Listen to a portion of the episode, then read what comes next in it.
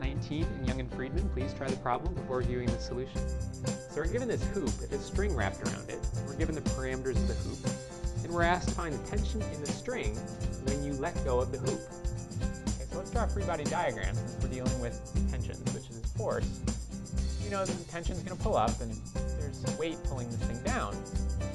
And unlike previous problems where we didn't deal with rotational motion, um, this thing is not going to be in equilibrium. It's actually going to unwind around the string.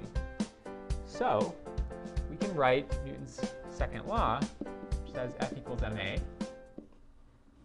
And if we look at the forces that are acting in the y direction, we have tension pulling up, and we have the weight, which I'll express as mg pulling down, and that equals the mass times the acceleration. Now that acceleration is not equal to zero. Um, we know that because this thing is wound up, it's going to unwind as it rolls. Okay, so we'll have an angular acceleration. That means we can also write Newton's second law in the form sum of the torques equals I alpha. So the sum of the torques, I have to pick a point. I'll pick a center of mass to sum the torques about. Well, then there's tension, which acts one radius away. So r times t. And that causes the object to rotate clockwise. So I'll define that as the positive direction for rotation. And that equals I alpha. So the moment of inertia for a hoop is mr squared. And alpha, if this thing is going to roll down the string, alpha has to equal the acceleration divided by the radius.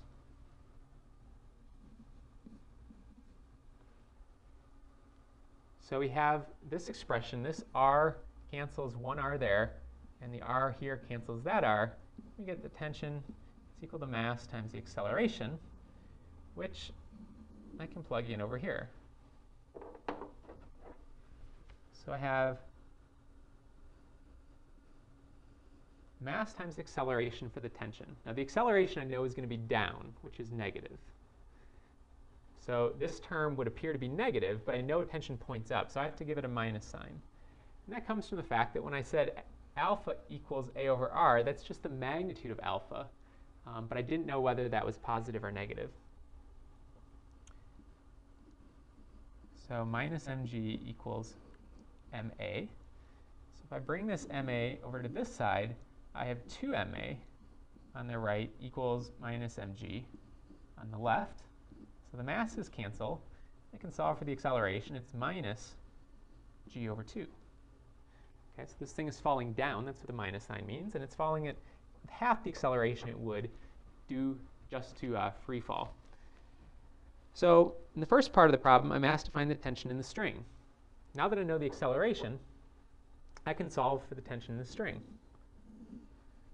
Tension is mass times that acceleration.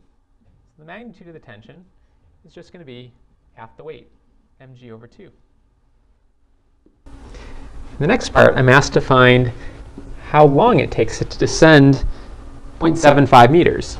So I'm going to use the, equation that says uh, y equals y naught plus v naught y t plus 1 half ayt squared. That was from chapter 2.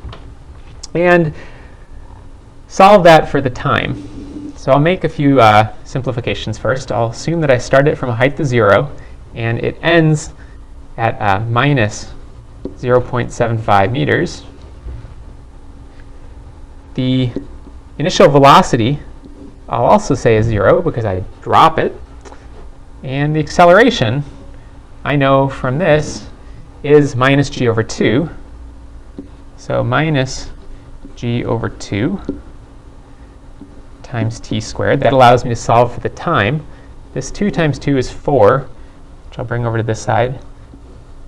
I get t squared is equal to 4 times 0.75 meters divided by g. And so the time is just the square root of that. And plugging in the value for g, I get a time of 0.55 seconds. Finally, let me find the angular speed of the hoop after it's fallen that distance.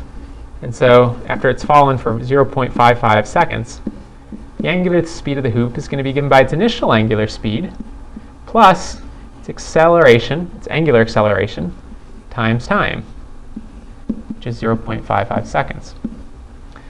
So I know alpha is related to a, and I know a is g over 2. So plugging in that value for g, in fact, it was minus g over 2. So I'll plug that value in for alpha. Omega naught, since it was released from rest, is 0. And I get the omega that I'm looking for, the angular velocity, is minus g over 2r times time, 0.55 seconds.